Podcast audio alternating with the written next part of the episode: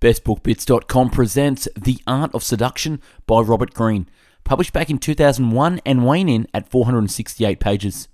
When raised to the level of art, seduction, an indirect and subtle form of power, has toppled empires, won elections, and enslaved great minds.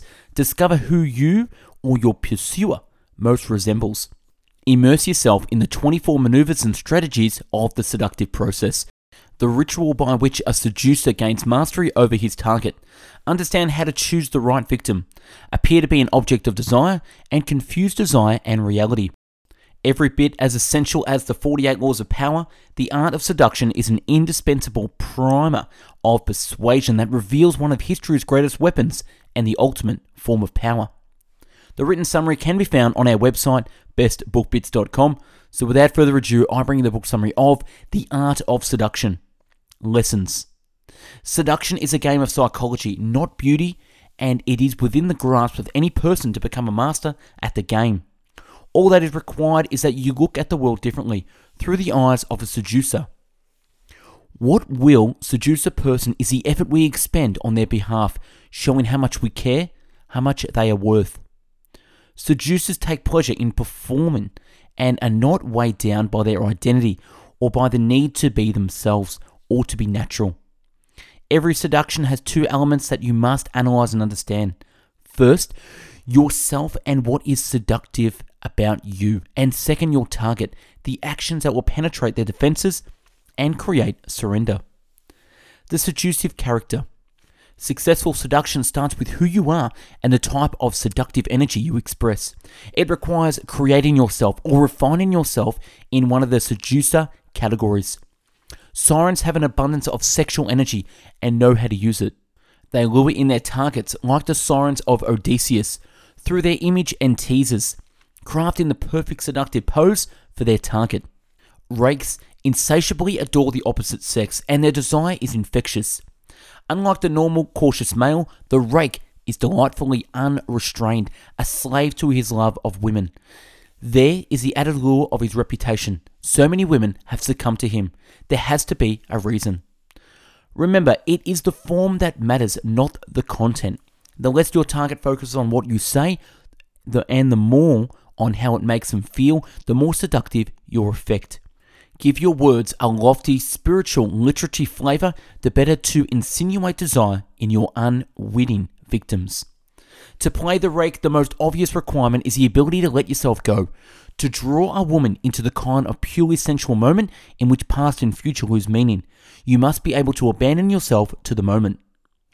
If no obstacle face you, you must create them. Seduction requires obstacle. Seduction requires obstacle. Ideal lovers have an, an aesthetic sensibility that they apply to romance. Casanova was perhaps the most successful seducer in history. Few women could resist him. His method was simple. On meeting a woman, he would study her, go along with her moods, find out what was missing in her life, and provide it. He made himself the ideal lover.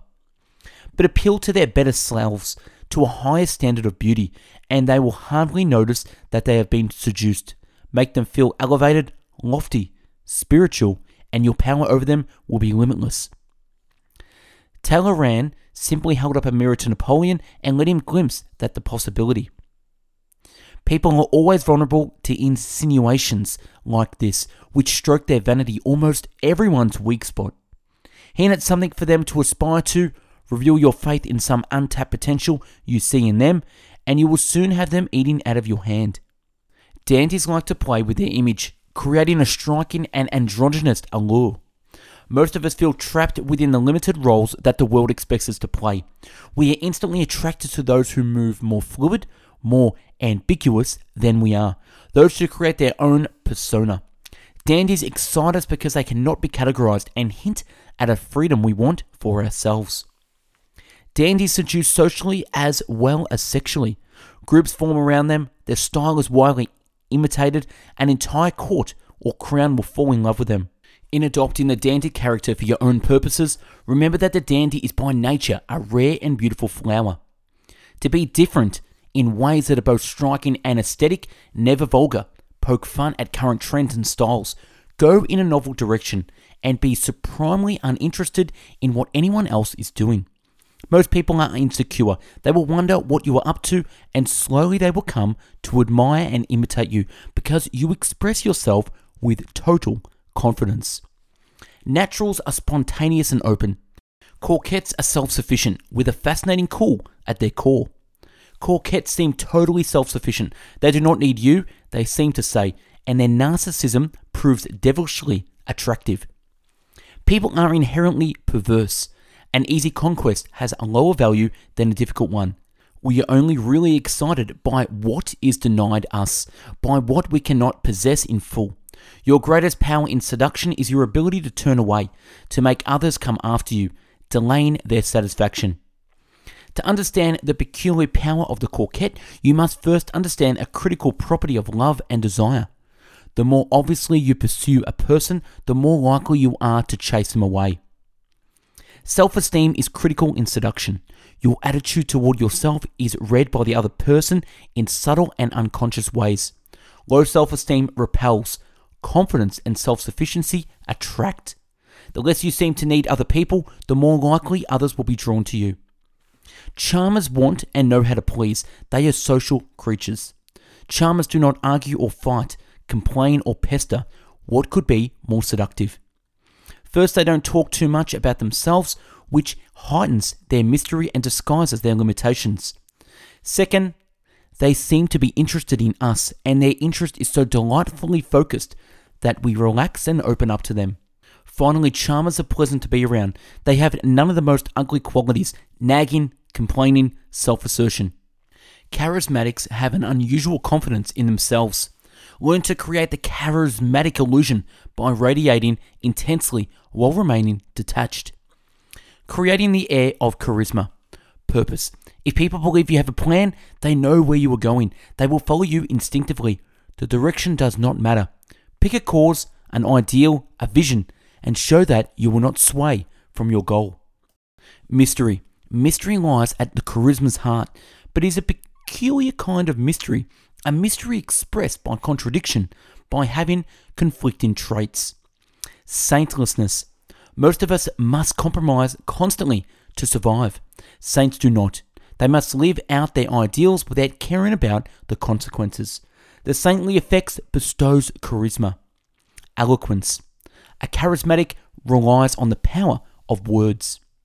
Theatrically, a charismatic is larger than life, has extra presence.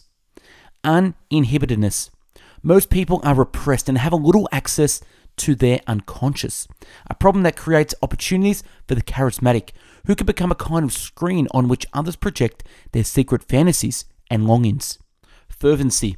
You need to believe in something and to believe in it strong enough for it to animate all your gestures and make your eyes light up. Vulnerability. Charismatics display a need for love and affection. Adventurous. Charismatics are unconventional. Magnetism. If any physical attribute is critical in seduction, it is the eyes. It is the eyes. They reveal excitement, tension, detachment without a word being spoken. People do not want to hear what your power comes from years of effort or discipline. They prefer to think that it comes from your personality, your character, something you were born with. Stars are ethereal and envelop themselves in mystery.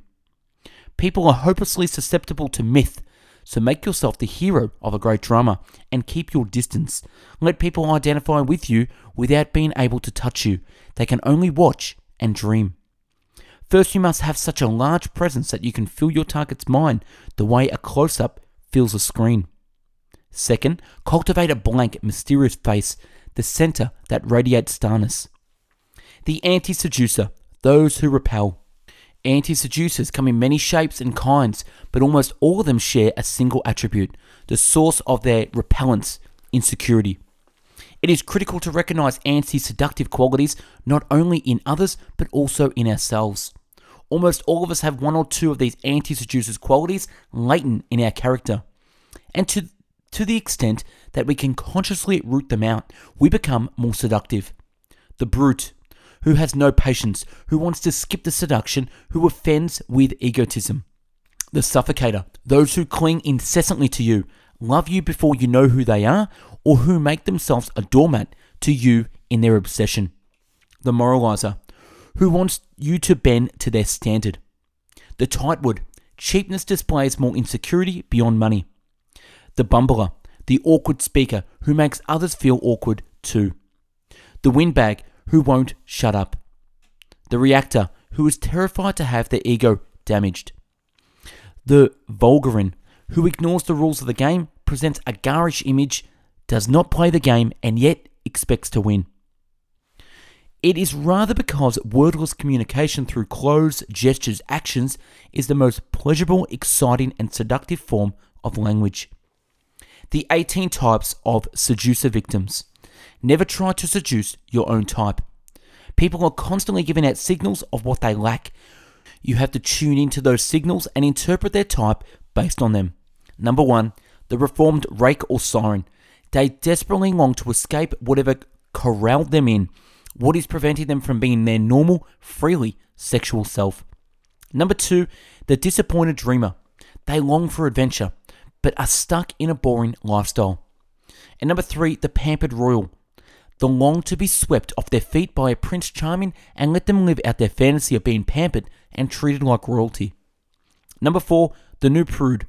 Excessively concerned with their outward appearance, underneath they want to release, but they fear judgment. They must feel like they're sharing some secret with you. Number five, the crushed star. No longer the center of attention, they long to have that sense of being adored back.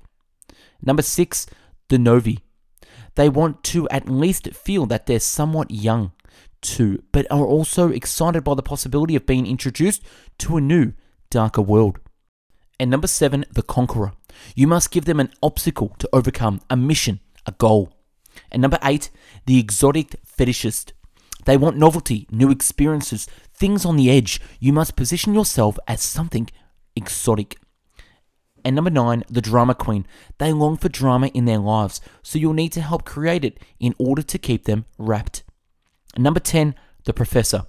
They analyze and think deeply about everything, but long to be overwhelmed by a more free spirit who can help them release their mental barrier. Number 11, the beauty. Used to be appreciated. You must focus on the less complimented features like her intellect or wit. And number 12, the aging baby. Still immature and wanting a supportive parent, you must enable their childish desires while still occasionally reeling them in. And number 13, the rescuer. They long to feel like they're saving someone from themselves. You must make them feel that they can save you from something and they will become obsessed. Let her be your maternal protector. And number 14, the roue. Experienced in life, they desire to educate someone more naive. And 15, the idol worshipper. You must become their object of worship that provides the meaning in life that they seek. And number 16, the sensualist. Driven by their senses, you must overwhelm their sight, smell, and touch to fully draw them in. And 17, the lonely leader. Act as their equal or superior, the kind of relationship they really have. And 18, the floating gender. Float with them. Seduction phase 1 Separation, stirring interest and desire. Number one, choosing the right victim. The right victims are those for whom you can fill a void, who see in you something exotic. To leave people who are inaccessible to you alone is a wise path. You cannot seduce everyone.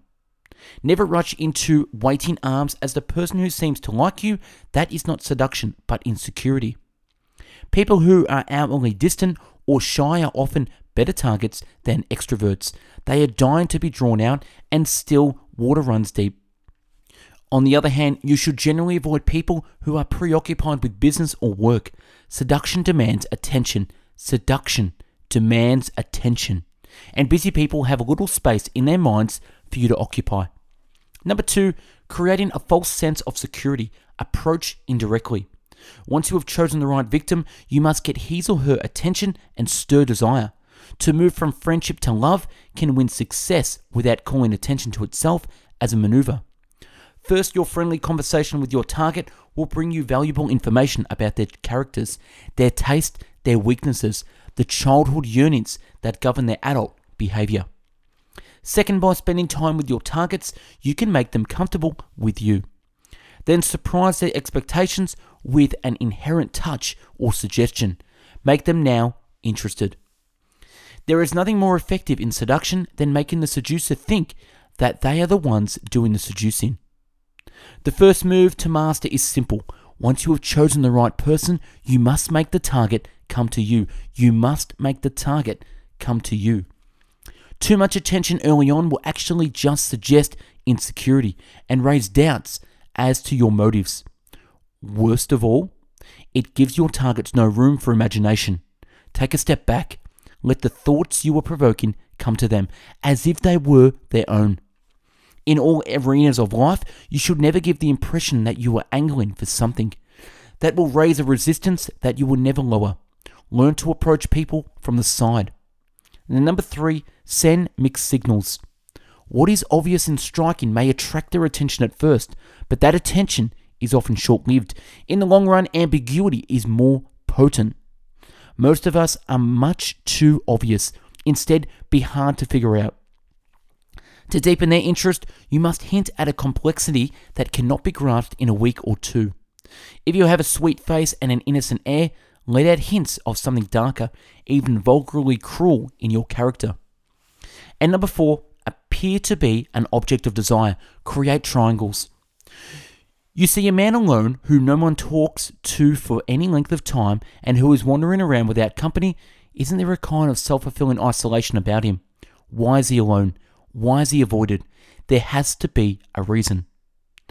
When people's vanity is at risk, you can make them do whatever you want. According to Stendhal, if there is a woman you are interested in, pay attention to her sister. That will stir a triangular desire. Men who believe that a rakish reputation will make women fear or distrust them and should be played down are quite wrong. On the contrary, it makes them more attractive. Number five, create a need stir anxiety and discontent. People are always susceptible to being seduced because, in fact, everyone lacks a sense of completeness, feels something missing deep inside. Bring their doubts and anxieties to the surface, and they can be led and lured to follow you. Make people anxious about the future, make them depressed, make them question their identity, make them sense the boredom that gawns at their life. The ground is prepared, the seeds of seduction can be sown. Number six, master the art of insinuation. There is no known defense, however, against insinuation, the art of planting ideas in people's minds by dropping elusive hints that take root days later, even appearing to them as their own idea. Make everything suggestive. And number seven, enter their spirit.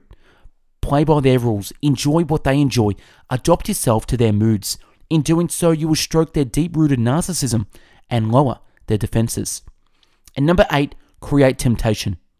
As the serpent tempted Eve with the promise of the forbidden knowledge, you must awaken a desire in your targets that they cannot control. Find that weakness of theirs, that fantasy that has yet to be realized, and hint that you can lead them toward it.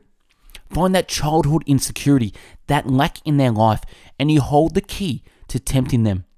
Their weakness may be greed, vanity, boredom, some deeply repressed desire, a hunger for forbidden fruit. They signal it in little details that elude their conscious control, their style of clothing, an offhand comment. Phase 2 Lead astray, creating pleasure and confusion. Number one, keep them in suspense. What comes next? Behave in a way that leaves them wondering, what are you up to?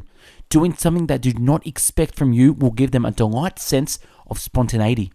They will not be able to, to foresee what comes next. There are all kinds of calculated surprises you can spring on your victims. Sending a letter from out of the blue, showing up unexpectedly, taking them to a place they've never been, but best of all, are surprises that reveal something new about your character. Reliability is fine for drawing people in, but stay reliable and you stay a bore. Dogs are reliable, a seducer is not.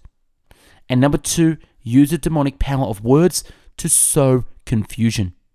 Inflame people's emotion with loaded phrases, flatter them, comfort their insecurities, envelop them in fantasies, sweet words, and promises, and not only will they listen to you, they will lose their will to resist you. A woman was beautiful, yet lacked confidence in her own wit and intelligence. He made sure to say that he was bewitched not by her beauty, but by her mind. And number three, pay attention to detail. And number four, poeticize your presence. You can be dangerous, naughty, even somewhat vulgar, depending on the taste of your victim. But never be ordinary or limited. In poetry, as opposed to reality, anything is possible. The only thing that cannot be idolized is mediocrity, but there is nothing seductive about mediocrity. There is no possible way to seduce without creating some kind of fantasy and poetization. Number five, disarm through strategic weakness and vulnerability. The best way to cover your tracks is to make the other person feel superior and stronger. If you seem to be weak, vulnerable, enthralled by the other person, and unable to control yourself, you will make your actions look more natural, less calculated. Remember, what is natural to your character is inherently seductive. A person's vulnerability, what they seem to be unable to control, is often what is the most seductive about them. A woman, for instance, may be attracted to a man's strength and self confidence, but too much of it can create fear, seeming unnatural, even ugly. And number six, confuse desire and reality, the perfect illusion. Your task as a seducer is to bring some flesh and blood into someone's fantasy life by embodying a fantasy figure or creating a scenario resembling that person's dreams. And number seven, isolate the victim. Separate them from their environment physically, emotionally, and mentally so they can become further engrossed with you. Phase 3 The Precipice Deepening the effect through extreme measures. Number 1 Prove yourself. Do not worry about looking foolish or making a mistake. Any kind of deed that is self sacrificing and for your target's sake will so overwhelm their emotions they won't notice anything else. Cleverly lead your victim into a crisis, a moment of danger, or indirectly put them in an uncomfortable position, and you can play the rescuer, the gallant knight. Number two, effect a regression. Number three, stir up the trans aggression and taboo. Making your targets feel that you are leading them past either kind of limit is immensely seductive. People yearn to explore their darker side. People yearn to explore their dark side.